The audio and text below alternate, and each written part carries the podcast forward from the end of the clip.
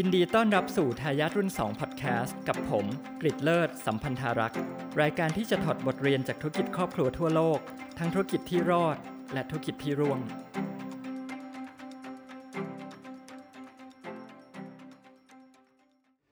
สวัสดีครับสำหรับ episode นี้นะครับเราจะมาคุยกันถึงตัวอย่างของธุรกิจครอบครัวที่ขึ้นชื่อมากเลย ในเรื่องของการรักษาความเป็นส่วนตัวก็คือเรื่องของ privacy ของครอบครัวนะครับคนภายนอกเนี่ยไม่ค่อยทราบเลยว่า ธุรกิจและครอบครัวนี้เนี่ยเขาทำอะไรกันอยู่นะครับแต่ว่าในที่สุดนี้เนี่ยธุรกิจครอบครัวนี้เนี่ยก็กลับยอมทำตัว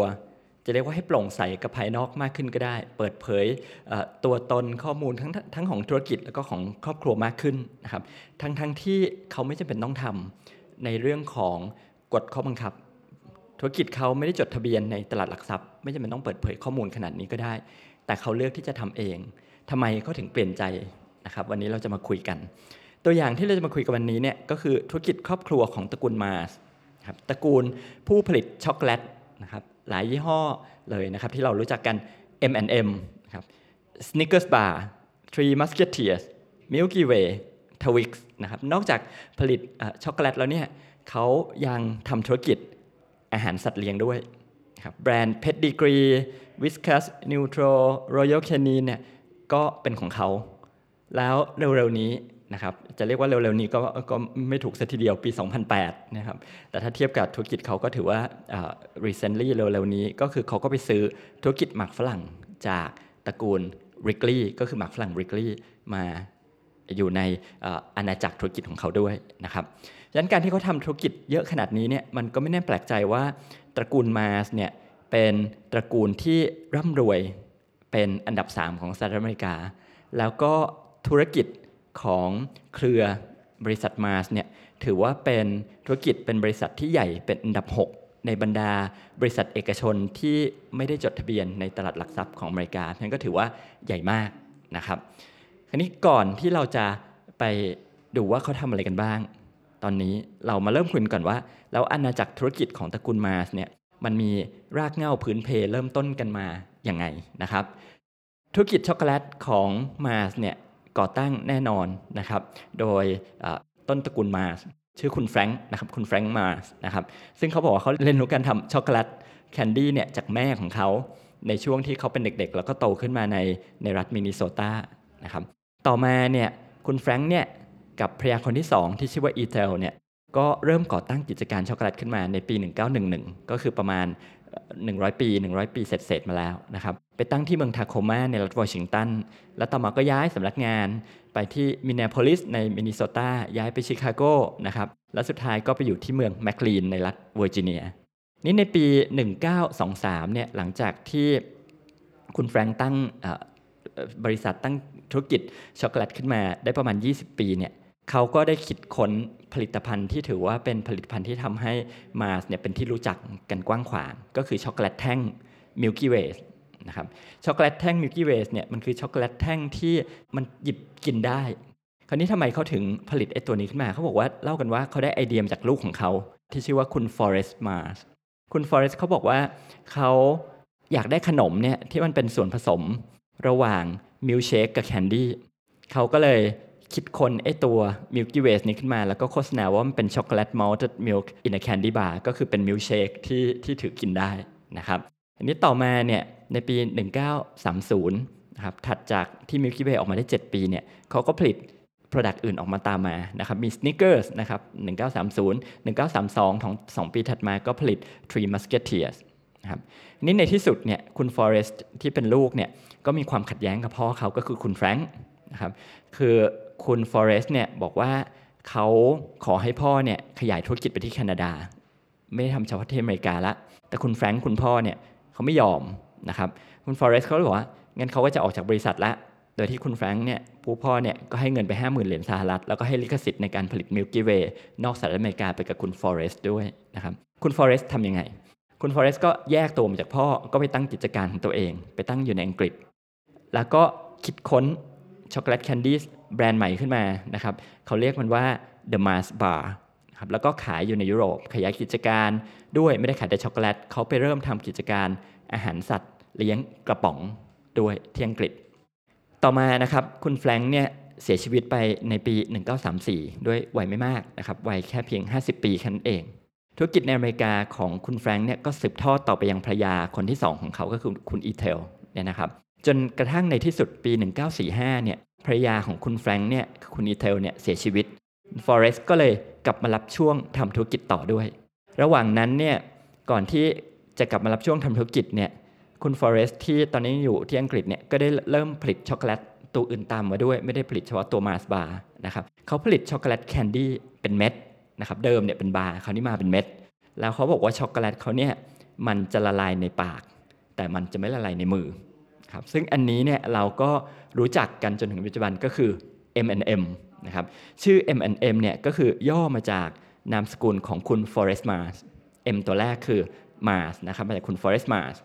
M ตัวที่2นะครับมาจากนามสกุลนะครับของคุณบรูซเมอรีนะครับคุณบรูซเมอรีคือใครคุณบรูซเนี่ยเป็นลูกชายของคุณวิลเลียมเมอรีที่เป็นประธานบริษัทช็อกโกแลต Hershey เพราะฉะนั้นโปรเจกต์ M&M เนี่ยมันเป็นโปรเจกต์ระหว่างตระกูลมากับอีกตระกูลหนึ่งนะครับที่เป็นผู้บริหารของช็อกโกแลตอีกบริษัทหนึ่งก็คือ Hershey ที่เพราะ Hershey มาถือหุ้นอยู่ 20%ด้วยนะครับในขณะที่คุณฟอเรสต์ที่อยู่อังกฤษเนี่ยก็ขยายธุรกิจอาหารสัตว์เลี้ยงเนี่ยไปจนกลายเป็นแบรนด์ Whiskas cat food คืออาหารแมวนะครับอันนี้เนี่ยเขาก็ขยายแล้วก็เริ่มเห็นภาพแล้วว่าทำไมเขาทำทำช็อกโกแลตแล้วก็อาหารสัตว์เลี้ยงไปด้วยกัน คุณฟอเรสต์เนี่ยให้ความสำคัญกับคุณภาพมากนะครับเขาเล่ากันว่า M&M เนี่ยบางเม็ดเนี่ยไม่ผ่านมาตรฐานของเขาเพราะว่าตัว M มันไม่พิมพ์อยู่ตรงกลางเม็ด ก็ต้องกลับไปจัดการแก้ใหม่ อันนี้เขาละเอียดขนาดนั้น ทีนี้เราก็เล่ามาถึงว่าเริ่มจากคุณแฟรงค์ต่อมาคุณฟอเรสต์นะครับเป็นรุ่นที่ 2 ที่มาสืบทอดธุรกิจต่อ รุ่นที่ 3 ก็คือจะเป็นรุ่นลูกรุ่นลูกของคุณฟอเรสต์ละคุณฟอเรสต์เนี่ยมีลูก 3 คนนะครับก็คือคนหนึ่งชื่อฟอเรสต์เหมือนกันเขาเรียกว่าฟอเรสต์ junior นะครับอีกคนหนึ่งชื่อจอห์นแล้วก็อีกคนหนึ่งเป็นลูกสาวชื่อแจ็คเกอรีนนะครับซึ่งคุณฟอเรสต์ตัวพ่อเนี่ยคือคุณฟอเรสต์ senior เนี่ยเขาสอนลูกๆว่ายังไง อย่างแรกเขาสอนให้ลูกประหยัด อย่างที่สองเขาสอนให้ไม่เชื่อคนนอกครอบครัว และอย่างที่สามเขาสอนว่าอย่าไว้ใจสื่อ ซึ่งตรงนี้แหละมันเป็นต้นจะเรียกว่ามันเป็นปัจจัยหนึ่งเป็นต้นกำเนิดวัฒนธรรมองค์กรของทางธุรกิจและของตระกูลมาก็ได้ว่าเขาเป็น ธุรกิจครอบครัวที่ค่อนข้างรักษาความเป็นส่วนตัวค่อนข้างสูงมากนะครับเรียกว่าสูงมากขึ้นชื่อเลยนะครับตระกูลนี้นะครับคุณฟอเรสซีเนียเนี่ยคุณกลับมารับธุรกิจจากจากคุณแฟรงค์แล้วก็คุณอีเทลเนี่ยเขาทำงานมาเรื่อยๆ จนแก่ไม่ยอมหยุดไม่ยอมเกษียณจนในที่สุดลูกชายเขาเนี่ยคือคุณจรเนี่ยที่บอกอายุ 60 แล้วเนี่ย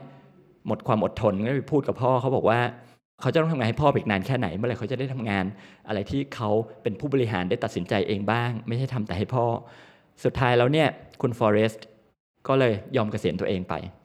แต่ว่าไม่ได้ไปอยู่เฉยๆคุณฟอเรสต์ตัวพ่อเนี่ยเกษียณไปแล้วเนี่ยก็ไปสร้างแบรนด์ใหม่ขึ้นอีกแบรนด์หนึ่งก็คือแบรนด์ e t e l M ผลิตช็อกโกแลตแต่คราวนี้ไม่ได้มาแข่งกับที่ธุรกิจที่ยกให้ลูกๆไปแล้ว แต่เป็นช็อกโกแลตระดับพรีเมียมกูเม่นะครับระดับหรู นะครับแล้วก็คุณฟอเรสต์ก็ผลิตไปไปทำแบรนด์ตรงนั้นด้วย ซึ่งปัจจุบันแบรนด์ของ e t e l M ก็มาเป็นแบรนด์หนึ่งในร่มของของ Mars อยู่ดีนะครับปัจจุบันนี้เนี่ยธุรกิจครอบครัวของตระกูล Mars เนี่ยอยู่ภายใต้การบริหารของทายาทรุ่นที่ 3 ก็คือลูกของคุณฟอเรสต์แล้วก็รุ่น4นะครับหุ้นบริษัทแบ่งออกเป็น 3 ส่วนเท่า ๆกัน ก็คือคุณฟอเรสต์ตัวพ่อเนี่ยก็แบ่งหุ้นให้ลูก 3 คนเท่ากันนะครับปัจจุบันคุณจอห์นกับคุณแจ็คเกอรีนเนี่ยลูกของคุณฟอเรสต์เนี่ยก็ถือ หุ้นกันคนละส่วนนะครับหนึ่งใน3หนึ่งใน 3 แล้วก็ส่วนสุดท้ายเนี่ยแบ่งออกเป็น 4 ส่วนเท่า ๆกัน ระหว่างลูกสาว 4 คนของคุณฟอเรสต์จูเนียที่เสียชีวิตไปแล้วก็คือ คุณวิกตอเรีย คุณวาเลอรี่ คุณพาเมล่า แล้วก็คุณมาริจเกนะครับสำหรับการทำงานในธุรกิจครอบครัวของสมาชิกตระกูล Mars เนี่ยเขาก็บอกว่าแต่ละคนต้องเริ่มงานที่ตำแหน่งเริ่มต้น entry level ก่อนนะครับแล้วก็ยังพยายามให้ไปมีประสบการณ์จากธุรกิจอื่นนอกเหนือจากครอบครัวอีกด้วยก่อนที่จะมา ทำธุรกิจครอบครัวเต็มตัวนะครับทำไมมันถึงเป็นอย่างนั้นนะครับคุณวิกตอเรียมานะครับทายาทรุ่น 4 เขาให้สัมภาษณ์ว่าความท้าทายอย่างหนึ่งของการทำงานในธุรกิจของครอบครัวก็คือ เราเนี่ยไม่ทราบว่าเราทำได้ดีพอหรือยังนะครับเราได้รับการประเมินตามความสามารถของเราจริงหรือเปล่า หรือมันมีอคติว่าเป็นลูกเจ้าของเป็นหลานเจ้าของก็ได้โบนัสพอยต์ เพราะฉะนั้นไอ้การที่บอกว่าเราทำได้ดีเนี่ยมันดีจริง ๆ หรือเปล่า เขาบอกว่าการที่มีประสบการณ์การที่เราประสบความสำเร็จจากธุรกิจภายนอกครอบครัวมาก่อนเนี่ยมันช่วยสร้างความมั่นใจให้เราได้ว่าที่เราทำไปนี้เนี่ยเรามีความสามารถในการทำงานนี้จริงๆนะครับคุณวิกตอเรียบอกว่ามองไปข้างหน้า ซึ่งจะต้องเปลี่ยนผ่านไปสู่รุ่นที่ 5 ละ ความท้าทายเขาก็บอกว่า แล้วจะทำไงให้สมาชิกรุ่นที่5เนี่ยยังอยากทำธุรกิจครอบครัวอยู่ ซึ่งคุณวิกตอเรียก็บอกว่าถ้าอยากให้เขาทำเนี่ยคนรุ่นปัจจุบันก็ต้องปล่อยวางพอโลกเนี่ยมันจะเปลี่ยนไปในอนาคตครับคนรุ่นปัจจุบันก็ต้องปล่อยวางไป เพื่อให้คนรุ่นต่อไปเนี่ยมาเปลี่ยนแปลงธุรกิจ อันนั้นเขาก็บอกว่าเป็นสิ่งที่เขาคิดว่าธุรกิจครอบครัวจะต้องทำในการที่จะให้รุ่นถัดไปเนี่ยมารับช่วงต่อนะครับแต่อย่างไรก็ตามเนี่ยช่วงเป็นผ่านที่ผ่านมาตลอดเนี่ยจนถึงปัจจุบันเนี่ยมาสก็มีการเปลี่ยนกลยุทธ์ด้วย ในการสืบทอดธุรกิจ เขาบอกว่ามาเนี่ยตอนนี้เนี่ยสนับสนุนให้ทายาทรุ่นหลังๆเนี่ยทำอะไรที่ตัวเองชอบก็ได้ ไม่จำเป็นต้องเป็นธุรกิจครอบครัว ไม่ต้องมาทำงานธุรกิจครอบครัวนะครับต่างจากอดีตที่สมาชิกครอบครัวรุ่นก่อนๆเนี่ยต้องมาทำงานในบริษัทครอบครัว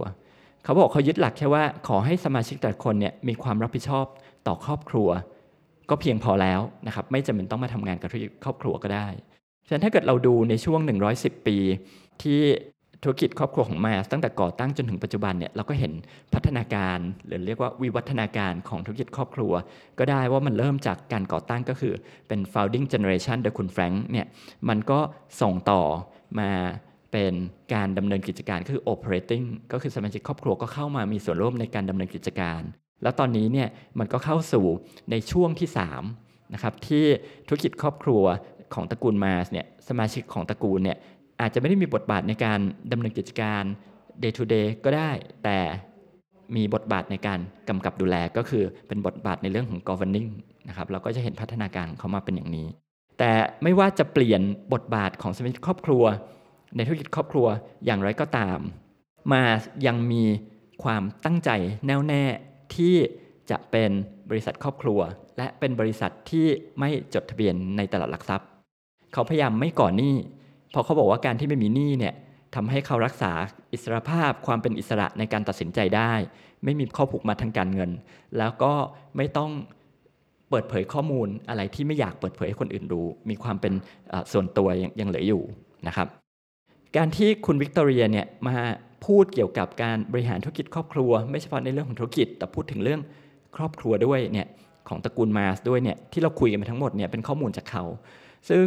เราก็จะรู้สึกว่าก็ไม่เห็นมีผิดปกติเลย ธุรกิจครอบครัวอื่นๆ ก็พูดถึงธุรกิจของเขาเองให้คนนอกฟัง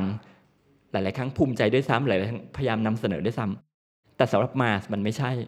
นะครับการที่คุณวิกตอเรียมาให้สัมภาษณ์เนี่ยแล้วก็เอาเรื่องข้างในตระกูลทั้งในธุรกิจของครอบครัวเนี่ยมาเล่าให้คนอื่นฟังเนี่ยมันเป็นเรื่องแปลกใหม่ เพราะอย่าลืมว่าธุรกิจครอบครัวตระกูลนี้เนี่ยเขาให้ความสำคัญกับเรื่อง privacy คือความเป็นส่วนตัวสูงมาก ฉะนั้นนี่เป็นสิ่งแปลกใหม่ของมาทีเดียว นะครับมาขึ้นชื่อมากในเรื่องการรักษาความเป็นส่วนตัวคนนอก แทบจะไม่ทราบเรื่องเกี่ยวกับครอบครัว เกี่ยวกับธุรกิจของเขาสักเท่าไหร่เลยนะครับแม้แต่ตอนที่คุณฟอเรสต์มาตัวพ่อเนี่ยคุณฟอเรสต์มาซีเนี่ยเสียชีวิตในปี 1999เนี่ยบริษัทก็ไม่ได้ออกข่าวนะครับเขาก็ถือว่าเป็นเรื่องส่วนตัว แต่ปัจจุบันเนี่ยมาเปิดเผยและยอมทำตัวให้โปร่งใสกับภายนอกมากขึ้น ทั้งที่บริษัทของเขาเนี่ยเป็นบริษัทที่ไม่จดทะเบียน ไม่ต้องเปิดเผยก็ได้ทำไม เขาถึงทำนะครับ เหตุผลที่คุณวิกตอเรียบอกก็คือเขาบอกโลกมันเปลี่ยนไป สมัยปู่ของคุณวิกตอเรียเนี่ยผู้บริโภคเนี่ยสนใจแค่ผลิตภัณฑ์ อยากทานอะไรอยากซื้ออะไรก็สนใจที่ผลิตภัณฑ์ แต่เขาบอกปัจจุบันไม่ใช่แล้ว ผู้บริโภคเนี่ยสนใจมากกว่าตัวผลิตภัณฑ์ ผู้บริโภคสนใจเรื่องราว แล้วก็บุคคลที่อยู่เรื่องเบื้องหลังแบรนด์เบื้องหลังผลิตภัณฑ์ตรงนั้นด้วย ซึ่งมันคือเรื่องราวของการดำเนินธุรกิจ เรื่องราวของตระกูลที่ทำธุรกิจนั้นนะครับ คุณวิกตอเรียเขาก็บอกว่า ถ้าเราไม่ยอมเล่าเรื่องราวของเราเอง ให้คนอื่นทราบ คนอื่นก็จะเป็นคนเล่า ซึ่งอาจจะไม่ดีเท่า เพราะฉะนั้นเราเล่าเองก่อนดีกว่านะครับ อีกตัวอย่างหนึ่งนะครับที่ Mars เนี่ยทำตัวเปิดเผยมากขึ้นครับแล้วก็ให้ข้อมูลต่างๆมากขึ้น ก็เพราะว่า Mars เนี่ยโดนโจมตีในเรื่องของการใช้แรงงานเด็ก แรงงานทาสคือไม่ใช่ที่โรงงาน Mars เอง แต่ว่าวัตถุดิบที่มาใช้ผลิต ช็อกโกแลตก็คือตัวโกโก้นะครับหรือว่าการทำลายป่าไม้ในอุตสาหกรรมโกโก้ที่มาซื้อวัตถุดิบนะครับซึ่งเรื่องนี้จริง ๆ มาเขาบอกเขาก็พยายามดูแลเรื่องนี้อยู่แล้วมาเป็น 10บสปีแล้วนะครับแต่ว่าก็ไม่ได้มีข้อมูลอะไรเปิดเผยออกมานะครับเขาก็เลยรู้สึกว่าเขาต้องเปลี่ยนละเขาต้องมีการให้สาธารณชนรู้สิ่งที่เขาทำด้วย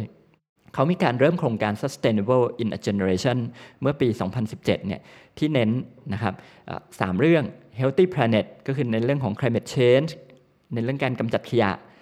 เรื่องที่ 2 คือเรื่อง driving people ก็คือพยายามเพิ่มรายได้และโอกาสให้เกษตรกรขนาดเล็ก แล้วก็ผู้หญิงนะครับที่อาจจะไม่มีโอกาสมาก แล้วก็เน้นเรื่องที่ 3 ก็คือ nourishing well-being ก็คือเป็นเรื่องของสุขภาพคนและสัตว์ ซึ่งทั้งหมดนี้เนี่ยเขาบอกมันก็สอดคล้องกับเรื่องของ sustainable development goal ของสหประชาชาติด้วยนะครับ อันนี้ก็เป็นเรื่องธุรกิจครอบครัวมาที่เรามาคุยกันวันนี้ตั้งแต่ต้นกำเนิดจนถึงปัจจุบันนะครับ แล้วถ้าเราถอดบทเรียนจากธุรกิจครอบครัวมาเนี่ยเรารู้อะไรบ้างนะครับ อย่างน้อยเราได้เรียนรู้ว่าธุรกิจครอบครัวหลายธุรกิจเนี่ยที่ให้ความสำคัญกับความเป็นส่วนตัวมากๆเนี่ยบางธุรกิจไม่ยอมแม้กระทั่งขยายธุรกิจเพราะไม่อยากกู้เงินจากภายนอก ไม่อยากกู้เงินจากแบงก์จะไปกู้เงินก็ต้องเอาข้อมูลภายในไปให้เขาดูหลายธุรกิจก็ไม่อยาก ไม่อยากระดมทุนผ่านตลาดหลักทรัพย์เพราะไม่อยากเปิดเผยข้อมูลต่างๆนะครับแต่จากประสบการณ์ของมาสเนี่ยมันก็แสดงให้เห็นว่า บริษัทเอกชน private firm เนี่ยในอนาคตมันยากขึ้นยากขึ้นที่จะดำรงความเป็นส่วนตัวไปได้นะครับ ไม่สามารถทำเหมือนแต่ก่อนได้เพราะโลกมันมีการเปลี่ยนแปลง ทางด้านรสนิยมของผู้บริโภคที่อยากรู้เรื่องราวเบื้องหลังของผลิตภัณฑ์ที่เขาบริโภคว่าเป็นมิตรต่อสิ่งแวดล้อมไหมใช้แรงงานเด็กไหมนะครับ หรือเอเรื่องของเทคโนโลยีที่ทำให้ข้อมูลข่าวสารมันไปได้มากขึ้น เพราะฉะนั้นแทนที่ให้คนอื่นพูดถึงเราก็อาจจะพูดถึง